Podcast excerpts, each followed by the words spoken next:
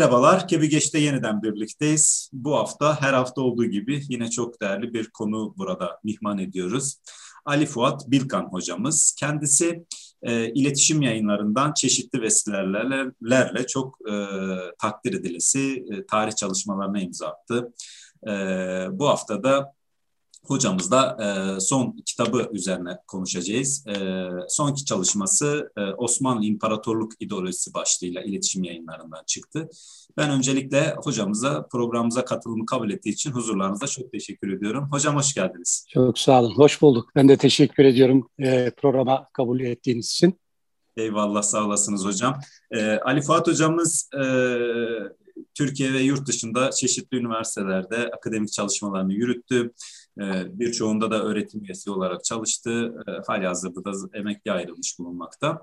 Ben e, ilk soru olarak hocama e, bu güzel çalışmaların sonuncusu olan e, son kitabının e, başlangıç serüvenine dair e, bir soruyla programı açmak istiyorum. Buyurun değerli hocam.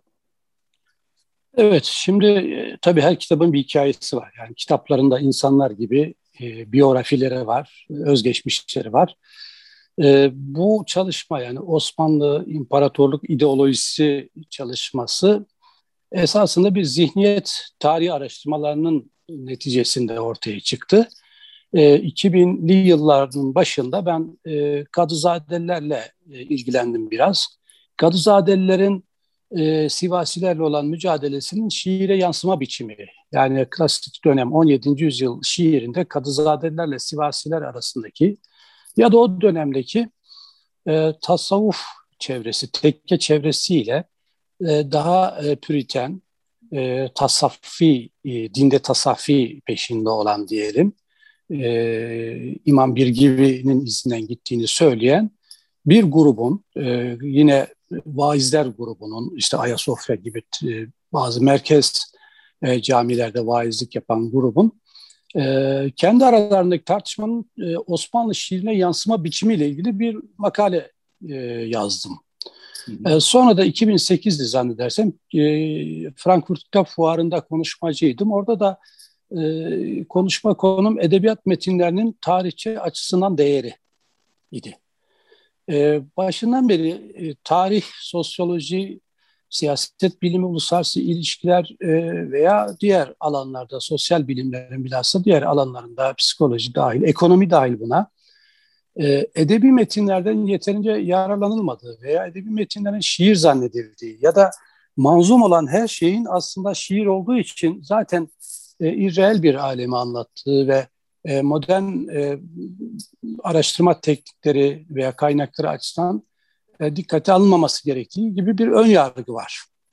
Bu ön yargının bir defa yıkılması gerekiyor. Yani e, her manzum şey bir defa şiir değildir, e, manzumedir.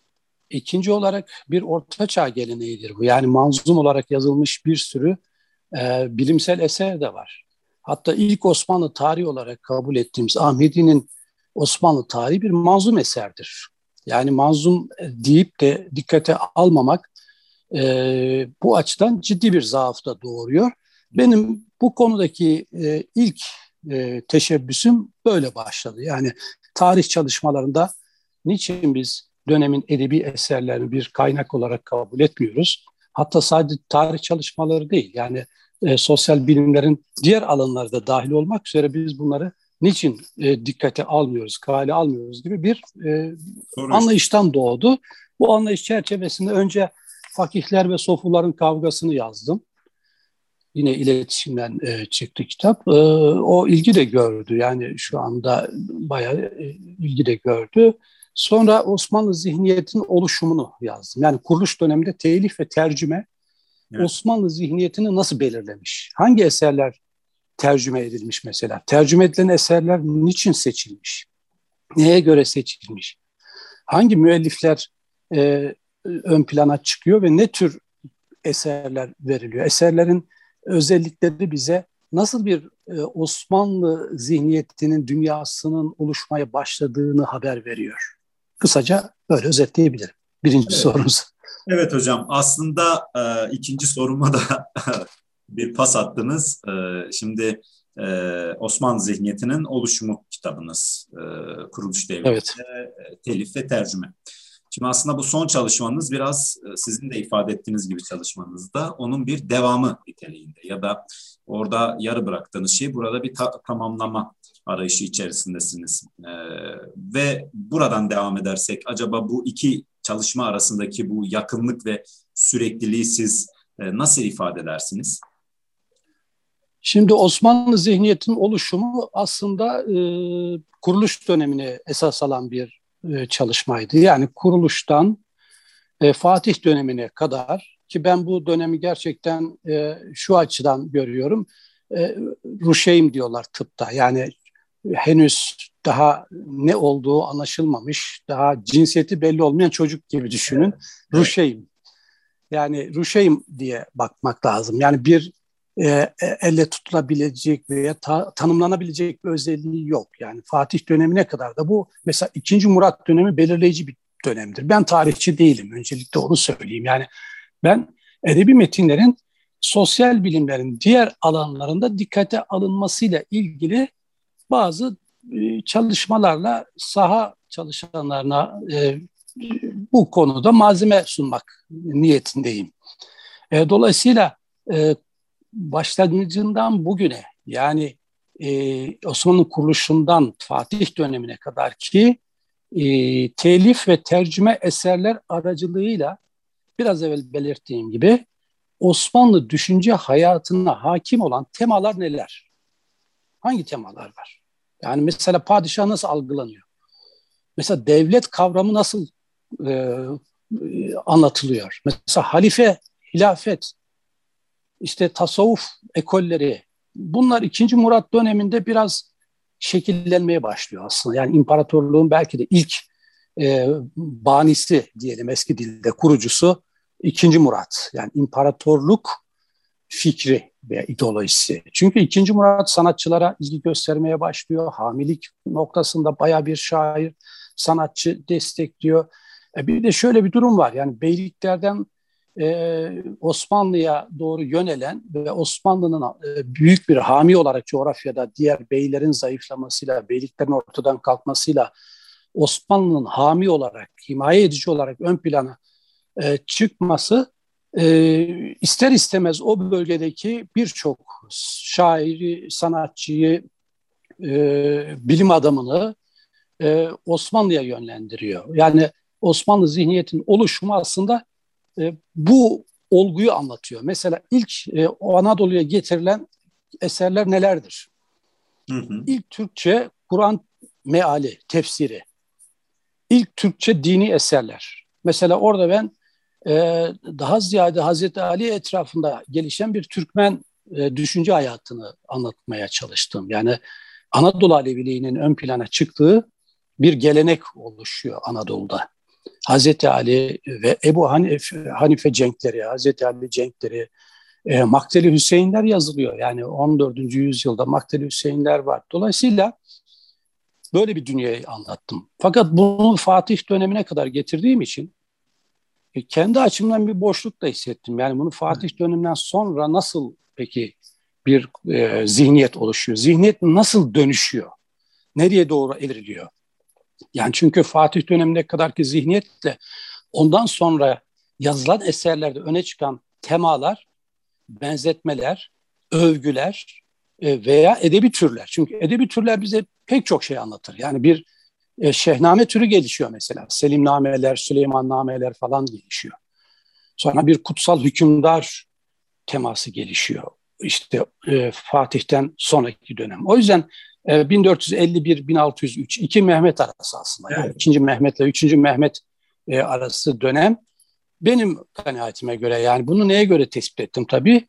Bu bir tarihçi tespiti değil. Yani bu bir edebi dönem tespiti de değil. Ben buna klasik dönem derken bu imparatorluk zihniyetinin, düşüncesinin ortaya çıkışı ve zayıflaması sürecini ele alan dönemi, 150 yıllık bir dönemi kapsıyor. Yani ben imparatorluk ideolojisinin iddiasının diyelim devam ettiği süreci daha ziyade dikkate aldım. Evet. Belki de bundan sonra yani işte bir 3-4 yıllık okumalar neticesinde 17. yüzyıl gelecek, 18 gelecek. Zaten 17 ve 18'i yazmak gerekiyor. Benim esas alanım 17. yüzyıl yani çalıştığım esas e, alan 17. yüzyıl. Evet. Yani birbirinin devamı diyebiliriz. Yani her iki kitap da aslında e, birbirinin devamı dememizde bir e, sakınca yok. Biri birinci ciltse öbürü ikinci cilt sayılabilir. Evet, diyelim. herhalde devamı da gelecek hocam. Öyle. E, bakalım yani eğer olursa ya, yazabilme imkanımız olursa elbette gelir. Yani onu e, kendimize bir ömür biçmediğimiz için e, onu e, çok önceden belirleyemeyiz. Ama netice itibariyle öyle bir niyetim var. Şimdi aslında hem çalışmalarınızdan hem de bu son söylediğiniz e, birkaç değerlendirmenizden çok önemli bir hususa temas ediyorsunuz. Özellikle Türkiye'de son dönemlerde e, başarılı birçok tarihçinin ya da bazı tarihçilerin diyelim tarih dışı alanlardan gelen işte mühendislik, sosyal bilimlerin farklı disiplinleri, fen bilimlerinin farklı disiplinlerinden gelen değerli meslektaşlarımız olduğunu görüyoruz. Siz ben tarihçi değilim dediniz ama e, tarihçi olmamanıza rağmen böylesine güzel tarih çalışmaları ortaya çıkartıyorsunuz. Ve aslında bu son dönemlerde e, hepimizin arzu ettiği bu interdisipliner yaklaşımı e, bir yanıyla da aslında e, sindirerek bu başarılı çalışmalar ortaya çıkartıyorsunuz ve siz edebi türler üzerinden gidiyorsunuz. E, bu benim açımdan da benle aynı fikirdeki birçok tarihçi açısından da aslında e, takdirle karşılanabilecek bir durum. E, şimdi tam işte bu çalışmanız niye iki Mehmet 1451 ile 3. Mehmet'in ölüm tarihi 1603 arası diye soracaktım ki siz onu cevapladınız. Peki hocam şimdi Osmanlı ideolojisiyle bir, bir, bir, sürekli bir Osmanlı ideolojisi ifadesi söz konusu. Şimdi bu ideolojisi ile kastınız nedir? Yine bu izlek üzerine devam edersek Osmanlı Devleti için 15. yüzyılda diyorsunuz yeni bir kimlik ya da ideolojiden bahsediyorsunuz. Bunu biraz açabilir misiniz hocam? Evet yani 1451-1603 yani bahsettiğim gibi iki Mehmet arası dönem aslında bir ideolojinin yani bir devlet politikasının e, çeşitli araçlarla Althusser'in e, meşhur e, ideolojik araçlar dediği araçlarla e, topluma veya işte e, devlete hakim kılınması. Bu Osmanlı için değil sadece çevredeki bütün e, klasik dönem devletleri için geçerli. Yani Babürlü de bir e, imparatorluk e, refleksiyle hareket ediyor. İşte Ekber Şah halife falan ilan ediyorlar. Dini ilahi diye o konuda da bir kitap yazmıştım. Ekber Şah'ın dini ilahisi diye bir yeni din tesisi e, başlıyor falan. E, aynı şey Safeviler için geçerli. Yani e, imamı gayip olarak çıkıyor aynı zamanda Şah İsmail. Şah İsmail çok avantajlı çıkıyor çünkü hem dünyevi lider hem ırkı olarak devlet kurucusu olan bir sülaleden falan geliyor. Bir de yani İmam Gayb'ı temsil ediyor, Mehdi'yi temsil ediyor. Dolayısıyla bu kurguların e, batıda da aynı şey söz konusu. Yani işte e, Luteryen e, felsefede e, Tanrı'nın yeryüzündeki işte gölgesi zıllallahu fil arza benzer bir tanımlama var. Tanrı'nın yeryüzündeki krallığı. Bu aslında bizdeki halifeye zıllallahu fil ard denmesinin karşılığı. Dolayısıyla imparatorluklar dönemi yani işte Habsburg daha sonraki dönemde gelişiyor vesaire falan. E, bütün bunlar yani önce Roma İmparatorluğu, sonra kutsal işte Alman İmparatorluğu falan gibi. Osmanlı kendisini bu sarmalamış, etrafını çevirmiş imparatorluklar düşüncesinden farklı bir yere oturtamaz. Yani bu ister istemez böyle bir şey. Bir de bir iddia var. Mesela coğrafya tarihe bakıyorsunuz hep yedi iklim üzerine kuruluyor. Yani yedi iklim işte e, Matrakçı Nasuh'un çizimlerinden tutun Piri Reis'e bilmem diğerlerine coğrafya kitaplarında yedi iklim. Padişah yedi iklime hükmedecek. Sonra mesela hilafet, kutsal hükümdarlık, devlet, din ilişkilerinde mesela din ve devlet kardeştir argümanı bir daha çıkıyor. Halbuki bakıyorsunuz bu din ve devlet kardeştir görüşü aslında Gazali ondan daha önce 50 sene kadar önce Maverdi'de geçiyor. Maverdi nereden almış diye araştırdım.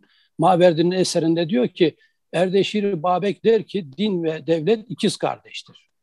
Peki Erdeşir Babek yani Sasani hükümdarı nereden almış? Araştırdım Aristo'dan almış. Aristo din devlet ayrılmaz ikizdir falan diyor. Şimdi din devletin ikiz kardeş olması işte Osmanlı'nın dinü devlet, mülkü millet. Yani bu dinü devlet birlikteliği aslında halifenin ortadan kalktığını da işaret ediyor. Yani halife yok artık. Evet. Yani çünkü halife olmayınca kudretli, güçlü bir sultan e, gerekiyor. Yani dinin koruyucusu. İşte Hadimil Harameyn, Mekke ve Medine'nin koruyucusu, hac yolunun koruyucusu. İşte Safevilere karşı mesela Şia'ya karşı siyasi bir mücadele bir anda bakıyorsunuz dini bir mücadeleye dönüşüyor. Aslında iki devlet arasındaki siyasi rekabet gibi iki Türk devleti üstelik yani bir Türkmen biliyorsunuz Safaviler arasındaki mücadele bir anda bakıyorsunuz dini bir veçeye bürünüyor. Bunun sebebi ne? Çünkü imparatorluklar e, dini argümanları kullanmaya başlıyor. Yani Safaviler nasıl Şia'yı e, kullanarak e, Kızılbaşlı ideolojisini bir imparatorluk e, çimentosu olarak diyelim kullanıyorsa, görüyorsa Osmanlı da sünnilik esası üzerinden bir mücadeleye kalkışıyor. E, verilen fetvalara bakıyorsunuz. Mesela hadi Şia'ya karşı bir fetva veriliyor. Şiiler şöyledir, o yüzden bizim şöyle yapmamız lazım falan. Ama Mıs Mısır için nasıl bir fetva vereceksiniz? Bir yol arıyorlar. İşte efendim e, Safeviler Şii oldukları için, Batini oldukları için işte onlara e, yardım eden Mısırlar da aslında hmm. yani Memlük de aslında onlar gibidir. Yani işte zorlama bir şey. Bütün bunlar yani Mehdi, Kızıl Elma, e, Sünni Hanefi din mesela Hanefilik üzerine kurulan bir Osmanlı e, dini hayat var. Fetvalar Hanefilik üzerinden veriliyor. E, ama çelişki şurada medrese geleneği Şafii Eşari çizgide yürüyor. Yani Nizam-ı Mülk'ten itibaren kurulan medrese ve medrese uleması hep e, Şafii Eşari e, işte üzerinden yürüyor. Şafii e, ve Eşari müderrisler, eserler, onların eserleri vesaire falan okutuluyor, şerh ediliyor. E, her ne kadar uyarlamalar varsa, her ne kadar yorumlar, haşiyeler, şerhlerle e, farklı şeyler ekleniyorsa da e, bu bir gerçek. Evet. E, o yüzden bir anda kutsal hükümdar imajı ortaya çıkıyor. Kutsal hükümdar işte dinin koruyucusu, Mehdi zaman, Kutbül Aktab hatta tarikatlar, tasavvuf çevreleri birçok kendilerine ait bir kavramlar dünyasını padişaha ikram ediyorlar. Evet. Yani artık Kutbül Aktablık e, şey için tarikat e, şeyhi, mürşidi, kamili veya mürşidi için değil, padişah için kullanılıyor. Padişah Kutbül Aktabul. Mesela özellikle 2. Bayezid döneminde e, halveti çevrelerin padişahla ilgili böyle bir e, tasarrufları var. Yani evet. bir imparatorluklar çağının gereği bu diye bakmak lazım. Yani o sadece Osmanlı değil, alandaki bütün e, o dönemin devletleri böyle bir imparatorluk e, imajları, e, araçları üzerinden e, hareket ediyor. Peki hocam e, çalışmanızın dördüncü bölümüydü yanılmıyorsam hilafetin dönüşümü başlığını evet. taşıyor. Bu daha öncesinde farklı platformlarda kendisiyle program yaptım ve çalışması da yanılmıyorsam iletişim yayınlarından Türkçe'ye hazırlanan Hüseyin Yılmaz hocanın bir Defined Caliphate çalışmasını evet. e, aslında oradan da faydalanmışsınız onu da görüyoruz. Evet. Siz bu başlıkla e, kastınız size de sorarak kastınız nedir ve yorumlanmasında bu alana ne gibi katkılarınız var? Onu da öğrenmek isteriz. Evet. Ben tarih veya edebiyat ya da sosyal bilimler çalışmalarında e, dini kaynakların e, pek dikkate alınmadığını görüyorum. Yani tarihçiler açısından da e, yani siz Selçuklarla ilgili bir çalışma yapacaksanız e, Selçuklar dönemindeki batini hareketleri dikkate almadan Selçukluların niçin böyle bir şey yaptıklarını anlamak çok e, abes olur. Aynı şekilde e, Abbasilerle ilgili bir e, konuda çalışacaksanız Yani e, mesela Şuubi hareketi var orada işte Arap olmayanların öne çıktığı ve e, Arap olmayanların geliştirdiği bir kültürel edebi e, hareketi dikkate almak zorundayız. Şimdi hilafetin dönüşümünde ben Hüseyin Bey'in eserinden yararlandım. Gerçekten tercümesini duyduğum için de çok memnun oldum. Daha geniş bir kitleye e, ulaşacak e, çok önemli bir kitap. E, hani ben halifelik algısının Osmanlı'da nasıl başladığını, ne zaman telaffuz edildiğini e, merak ettim esasında. Yani Osmanlı'da Yavuz'la başlatılan bu hilafetin aslında çok da bilimsel temelleri yok. Yani evet.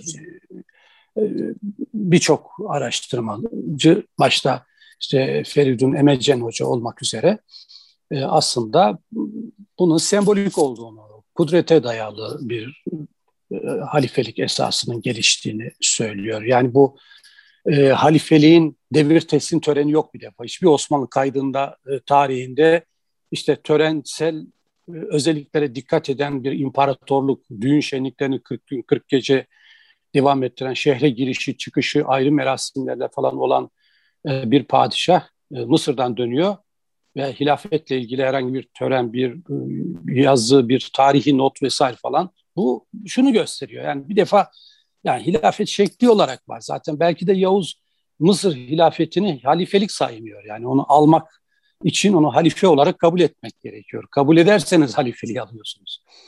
Ama çok önceden aslında ben dönüşümden kastım benim Osmanlı'nın ayrı bir halifelik anlayışına evrilmesinden öte ki o da var. Yani kudrete dayalı, güce dayalı, adil ve kudretli bir hükümdar e, kavramlar etrafında oluşan yeni bir hilafet anlayışı, bir halife anlayışı var. Ama bu yeni değil. Yani bu klasik döneme ait bir şey değil. Yani mesela ilk e, şeyde rastladım ben. E, Şeyhoğlu Mustafa'nın Kenzül Küberası'nda henüz 1401'de evet. e, te, Tengri gölgesi diyor. Yani padişah için zıllullah fil ardın Türkçesi bu yani. Allah'ın gölgesi diyor. Yani orada peygamber hani Hüseyin Bey de kitabında çalışmasında ona değinmiş. Yani peygamberden e, Allah'ın halifesi, peygamberin vekili olmaktan Allah'ın vekili olmaya doğru giden bir süreç var aslında edebi metinlerde. Yani halifetullah'a giriyor mesela. Halife-i Resul diye geçiyor Hazreti Ebu Bekir'le ilgili. Ee, Ömer, Hazreti Ömer'le Emir el Müminin diye geçiyor falan. Sonra bir bakıyorsunuz halifetullah veriyor. Yani peygamberin vekili olmaktan Allah'ın vekili olmaya giden bir süreç var. Ama bu yeni değil. Bu Osmanlı için de geçerli değil sadece. Bu Emeviler döneminde kurulmuş ve benim kanaatim Osmanlı klasik döneminde e, bu halife ile ilgili vesaire falan düşüncelerin büyük bir kısmı e, Emeviler dönemindeki şablonların aynen alınıp kullanılmasıyla alakalı. Yani padişahın kutsanması, kutsal padişah imajı falan hep buna bağlı. Ee, siz aslında demin kendiniz de ifade ettiniz, e, dile getirdiniz. E, Altuzer vurgusunda bulundunuz. E, şimdi ideoloji deyince genelde insanların aklına hep siyaset geliyor ve elbette ki bunda haksız da sayılmazlar. Fakat ideolojinin inşasında yine sizin ifadenizde Altuzer'in e, üst yapı kurumları olarak çeşitli araçsallardan bahsettiğini görüyoruz. Acaba bu Osmanlı ideolojisinin inşasında bilimden sanata, sanattan edebiyata, edebiyattan mimariye, hukuka, mekana, dine yani birçok başlık altında ifade edebileceğimiz gibi ee, siz bu çalışmanızda ideolojinin inşasında ne gibi farklı başlıklara temas ediyor ve gerekliliğine dikkat çekiyorsunuz? Evet yani zaten ideoloji kelimesinin bizatihi kendisi ben Terry Eagleton'dan e, almıştım kitapta da var. E, egemen sınıfın, hakim sınıfın kendi ideolojisini, anlayışını, dünya görüşünü, hayat tarzını, yaşantısını, dinini, inancını, kültürünü e, yönettiği, yönetmekte olduğu e, topluma e, dayatmasının e, çeşitli araçlar hmm. yoluyla gerçekleşmesi. Yani ideolojinin kendisi zaten bu anlamda hakim sınıfın e, dünya görüşü ve hayat tarzının e, aslında hakim kılınmasına esas alıyor. Bu anlamda e, yeni bir çalışmam var. E, onu da herhalde bir seneye kadar bitireceğim e, kültürün iktidarı diye bir çalışma hazırlıyorum. E, yani aslında iktidarların kültürü olmaz. Kültürler kendi iktidarlarını ilan ederler. Bu Bör, e, Pierre Bourdieu'nun e, kültürel sermaye ile habitus kavramları etrafında oluşan e, bir şey. Yani burada da e, mesela Fatih için zılla hak tabiri kullanılıyor. Daha Bayezid için kutbül aktap tabiri kullanılıyor. Yani e, bütün bunlar aslında Emevi ve Abbasi geleneğinin, hilafet geleneğinin e, Osmanlı'ya intikalini gösteriyor bize. Yani Osmanlı kendinden bir kudrete dayalı, adalete dayalı bir halifelik e, icat etmiyor. Çünkü bu daha evvel var. Yani İbni Teymiye mesela diyor ki zalim de olsa evet. e, e, halifeye e, ittiba edeceksiniz diyor. Zalim de olsa. Niye? Çünkü dönemi şartlarına bakıyoruz. İbni Teymiye'nin yaşadığı dönem Moğolların kapıya dayandı. Hatta İbni Teymiye Moğollara karşı savaşan ordunun neferi yani içerisinde savaşa da gidiyor.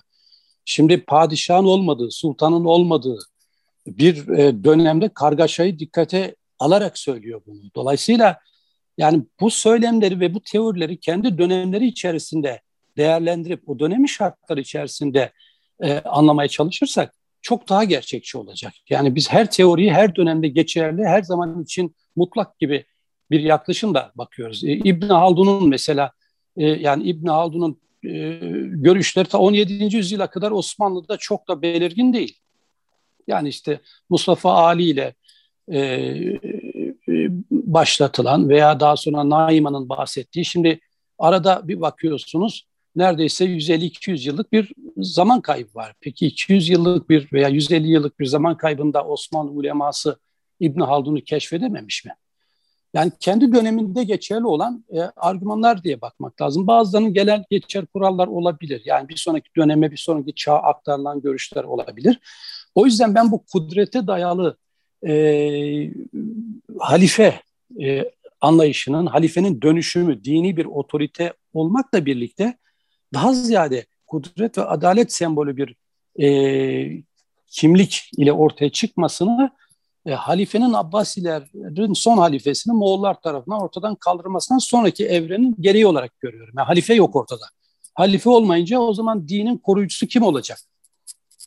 E, haremeyni kim koruyacak? Hac yolunu kim koruyacak? Mesela hac yolu ile ilgili çok ilginç bir mücadele var. Yani Memlükler kolay kolay hac yolunu vermek istemiyorlar. Yani böyle Osmanlı sultanlarının da hac yolunda çeşitli imaretler yapmasının vesaire falan arka planında biz Harameynin koruyucusuyuz imajı var, anlayışı var. Yani Harameynin koruyucusu olmak çok önemli bir şey ifade ediyor. Dolayısıyla halife ortadan kalkınca halife sembolizmini e, belki çağrıştıracak bir takım kudret e, argümanlarıyla hareket etmek gereği doğuyor. Peki hocam e, sona doğru yaklaşıyoruz. Süremiz çok az kaldı. E, iki sorum var. E, bu, bu soruyu aslında çok konuğumuza da son sormuşumdur. Şimdi bir Osmanlı ideolojisinin oluşumundan bahsediyorsunuz ve aslında bahsettiğiniz dönem işte 15. yüzyılın ikinci yarısından 17. yüzyılın başına kadar olan bir dönemden bahsediyoruz ve bu dönem aslında Osmanlı siyasal terminolojisinde, dini metinlerinde ve birçok alanında aslında e, sıklıkla denk geldiğimiz bir devletin varlığına da delalet ediyor Safaviler. Şimdi Safavilerin doğuda belirmesi ve bilhassa Şah İsmail ile bir devlet kurmalarının e, bu e, birçok tarihçinin de mutabakta vardığı gibi Osmanlı resmi ideolojisinin berketilmesinde ya da perçinletilmesinde önemli bir etkisi oluyor. Siz bu hususta ne düşünüyorsunuz değerli hocam? Elbette ben aslında daha geniş bakmak lazım. Yani Şia'nın Sünni dünyaya kazandırdıkları neler? Yani çok tartışmalı bir konu olabilir. Mesela Mehdilik Sünni dünyada Şia'nın neyine karşılık olarak bir tepki olarak doğmuştur?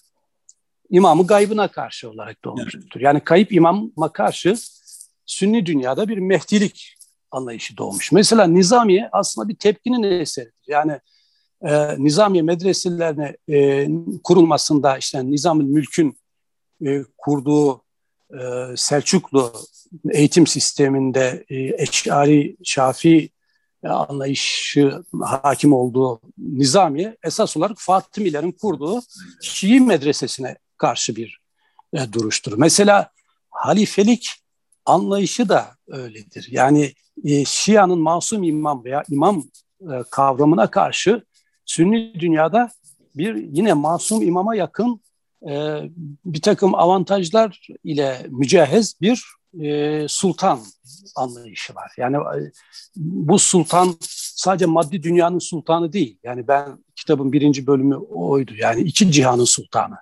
Çünkü maddi dünyanın sultanı olmak yetmiyor. Padişah bir de e, onun devamlılığını sağlayacak bir kutsiyet atfetmek gerekiyor. O kutsiyet ya soy olarak olacak ki işte Osmanlı'da soy ağaçları çıkıyor ortaya 2. Murat sonrasında.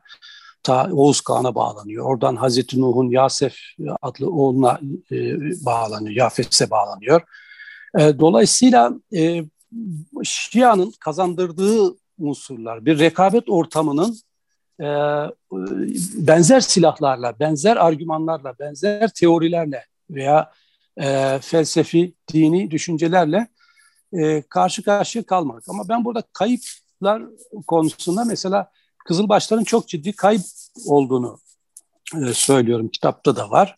İki ateş arasında kalıyorlar adeta. Yani bir tarafta Şah İsmail e, Tahmas döneminde gelişen özellikle Şii yani Kızılbaşlığın Şia'ya dönüşü e, sırasında e, Kızılbaşların o coğrafyadan Anadolu'ya gelmeleri veya Anadolu'dan o coğrafyaya göç etmiş Kızılbaşların orada da istenmiyor olmaları, Balkanlardan işte 2. Bayezid'in emriyle e, sürünmeleri vesaire falan yani netice itibariyle o dönüşümü de düşünmek lazım. Yani Şah İsmail'den hemen sonra veya son dönemlerinden itibaren evet. Kızılbaşlık ideolojisinin Şia'ya evrildiği, Şii imamların işte gelmesiyle aslında Kızılbaşlığın da mesela sazın yasak edildiği e, gibi e, argümanlar ve daha ziyade burada bir tarih kitabından ziyade yani Türkiye'de çok dikkate alınmayan sosyal tarih, kültürel tarih ile bu Peter Burke'nin kitaplarını bu açıdan çalışmalarını özellikle genç tarihçi arkadaşlara öneriyorum.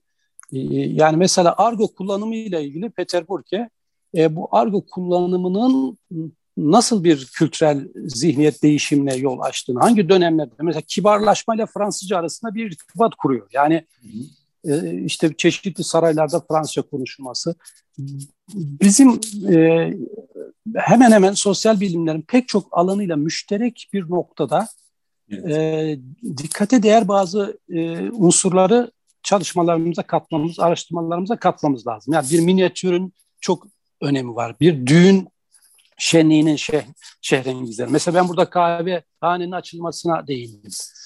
Yani kahvehanelerinin açılması bir kamusal alan e, oluşturuyor. Mesela hamam bir kamusal alan. Özellikle e, Osmanlı toplumunda kamusal alan imkanı olmayan kadınlar için e, hamam yeni bir kamusal alan açıyor. Mesire yerleri çıkıyor ortaya. Mesela Mesnevilerde reel coğrafya, e, evet. reel tabiat e, tasvirleri var. Bunların dikkate alınması lazım diye düşünüyorum. Aslında e, son sorum biraz e, bu son söylediklerinizle paraleldi. E, şimdi siz e, faydalandığınız ka- kaynak türlerine dair e, analizlerde bulunuyorsunuz ve bu kaynakların söylediği kadar söylemedikleri ya da satır araları işte sizin ifadenizde üslup argo, nezaket buna dikkat çekiyorsunuz ve buradan yazarın niyetini de sorguluyorsunuz. Yani Taşlı'da yazılan bir metinle merkezde yazılan bir metinin dilinin analiz ediyorsunuz ve bu yanıyla da aslında sizin ifadelerinizle edebiyatın çağın ruhunu yansıtma imkanı. Bu bakımdan sosyal bilim alanındaki çalışmalarda da önemli malzemeler sağlamakta. İfadeleriniz bu yöndeydi. Evet. E, süremiz doldu hocam. E, belki birkaç kelime de buna dair söylemek istersiniz. Gerisini zaten evet. okur kitaptan. Ben şöyle ben e, sadece e, tarih metinlerine değil, metinlerin büyük bir kısmının e, hangi dönemde, kimin tarafından yazıldığı, yazarın hangi haminin e, himayesinde yazdığı, niyetinin ne olduğu, mensubiyetinin ne olduğu, yani eser tenkidinin yeterince yapılmadığı kanaatindeyim. Herhangi bir tarih kitabından aldığımız dipnotu bize o tarihçinin kim tarafından e, finanse edildiği, desteklendiğini düşündürmedi. Hamisi kimdir bunun? Mesela e, bakıyorsunuz işte 17. yüzyıl başlarında e, padişah için kaside, iki kaside yazıyor ama paşalar için işte 18 kaside yazıyor şair. Niçin? Yani bir paşalar rekabeti, paşalar savaşı veya bir paşanın hamiliğinde bu eseri yazdığı için ön plana çıkıyor. E, her bir eserin, mesela edebi eserleri önemsememin sebebi şu. Yani doğrudan söylemedikleri için riski az eserler bunların.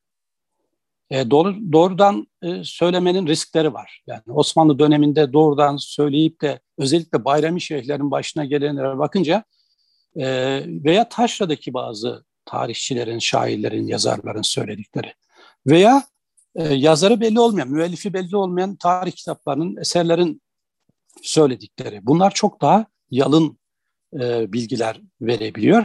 Bizim dikkatli bir araştırmacının bu eserlerin satır aralarına sızmış bazı mesajları, imajları, imaları, işaretleri e, yakalayıp bunun üzerinden e, daha nesnel sonuçlara ulaşmasını bekliyoruz. Evet hocam, e, aslında demin de ifade etmiştiniz. Ben de o konu üzerine çok erken dönemlerde çalışmıştım. Şu bir hareketi Arap milliyetçiliğine karşı özellikle bu Farsi unsurun başını çekti İranlıların. Ve orada aslında şiirin ve edebiyatın mizah, ironi ve muhalefette e, böyle subliminal mesajlarla aslında ne tür bir doğrultuda evrildiğini de görüyorduk. Sizin çalışmanızı okurken sizin de zaten ifade ettiğiniz gibi bu da aklıma gelmedi değil. Evet, bugün e, iletişim yayınlarından çıkan e, Osmanlı ideolojisinin oluşumu kitabının yazarı değerli Ali Fuat Bilkan hocamızı burada konuk ettik. Kendisi Osmanlı İmparatorluk ideolojisi olacak. O birinci kitapta herhalde evet. Pardon. Ee, evet, evet e, Ali Fuat hocamızı burada konuk ettik e, ve bu vesileyle e, diğer çalışmalarından geleceği haberini aldık. E, bu bir tarihçi olarak beni ziyadesiyle de memnun eden bir şeydir. E, hocam son sözünüz varsa onu da alayım. Ben de çok teşekkür ediyorum. Yani bu tür programların e, sizin bir iki programınızı takip etme imkanım oldu. E, ben tarih alanında özellikle e, yeni yetişen çok e, farklı görüş, düşünce ve tespitleri olan bir kuşağın yetiştiğini görüyorum. Bununla da memnun oluyorum. Yani üniversitelerde 30 küsur sene çalışmış biri olarak daha farklı alanlarla birlikte tarihi e, kavramaya çalışan, e, belki sosyal tarihi, kültür tarihinde e, mutlaka işin içerisine katan, e, tarih e, araştırmalarında e, çok farklı düşünce, görüş ve anlayışlar ile e, yeniliklere açık bir tarihçi neslin kuşağın geldiğini görünce mutlu oluyorum ben de. Teşekkür ederim. Eyvallah sağ olasınız. Evet, Osmanlı İmparatorluk İdeolojisi'nin kitabının yazarının e, Ali Fuat Bilkan'da çok değerli bir söyleşi gerçekleştirdik. Bir sonraki programda yeniden görüşmek dileğiyle.